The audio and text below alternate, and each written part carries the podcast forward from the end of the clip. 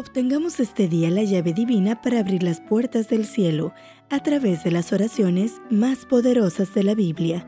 Reflexiones escritas por el autor Ricardo Betancur.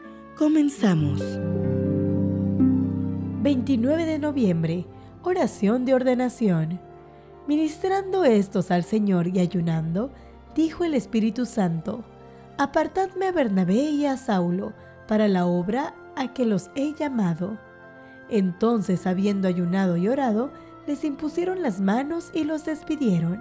Hebreos 13, 2 y 3. Con nuestro texto, estamos en la bisagra de la historia del cristianismo. Felipe y Pedro habían participado cada uno en la expansión gradual de la iglesia, más allá de los límites del judaísmo. La iglesia de Antioquía fue el lugar desde donde salieron los mensajeros que completarían el proceso. Tanto su ubicación como la calidad de sus líderes hicieron natural ese proceso. La iglesia de Antioquía no quedó sin los signos de la gracia y la presencia de Cristo. Tenía su grupo de profetas y maestros. Como era de esperar, 3 de los 5 profetas y maestros mencionados eran griegos, es decir, judíos nacidos en tierras gentiles que hablaban lenguas gentiles. Bernabé era de Chipre. Simón, llamado Níger, seguramente era un afrodescendiente, y Lucio de Sirene. Solo Manaén, que se había criado con Herodes, y Saulo de Tarso representaban al judío puro. El renombre histórico solo cayó en el primero y en el último de la lista: Bernabé, el líder del pequeño grupo y el fariseo más joven de Tarso, Saulo. Los otros pasaron al olvido. Poco importa que nuestros nombres suenen en los oídos de los hombres, si están en el libro de la vida del Cordero.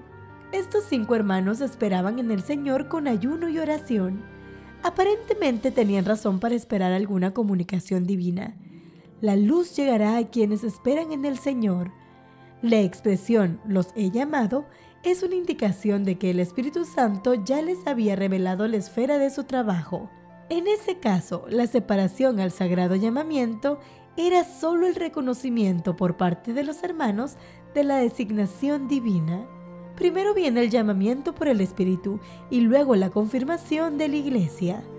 De nada servirá la designación de los hombres si el Espíritu no nos aprueba, pero salir en el servicio cristiano sin el reconocimiento de los hermanos no es bueno ni siquiera para un Pablo. Formas parte del cuerpo de Cristo. Todo lo que hagas será por y para la Iglesia. Así, Dios es glorificado y tu ministerio es bendecido.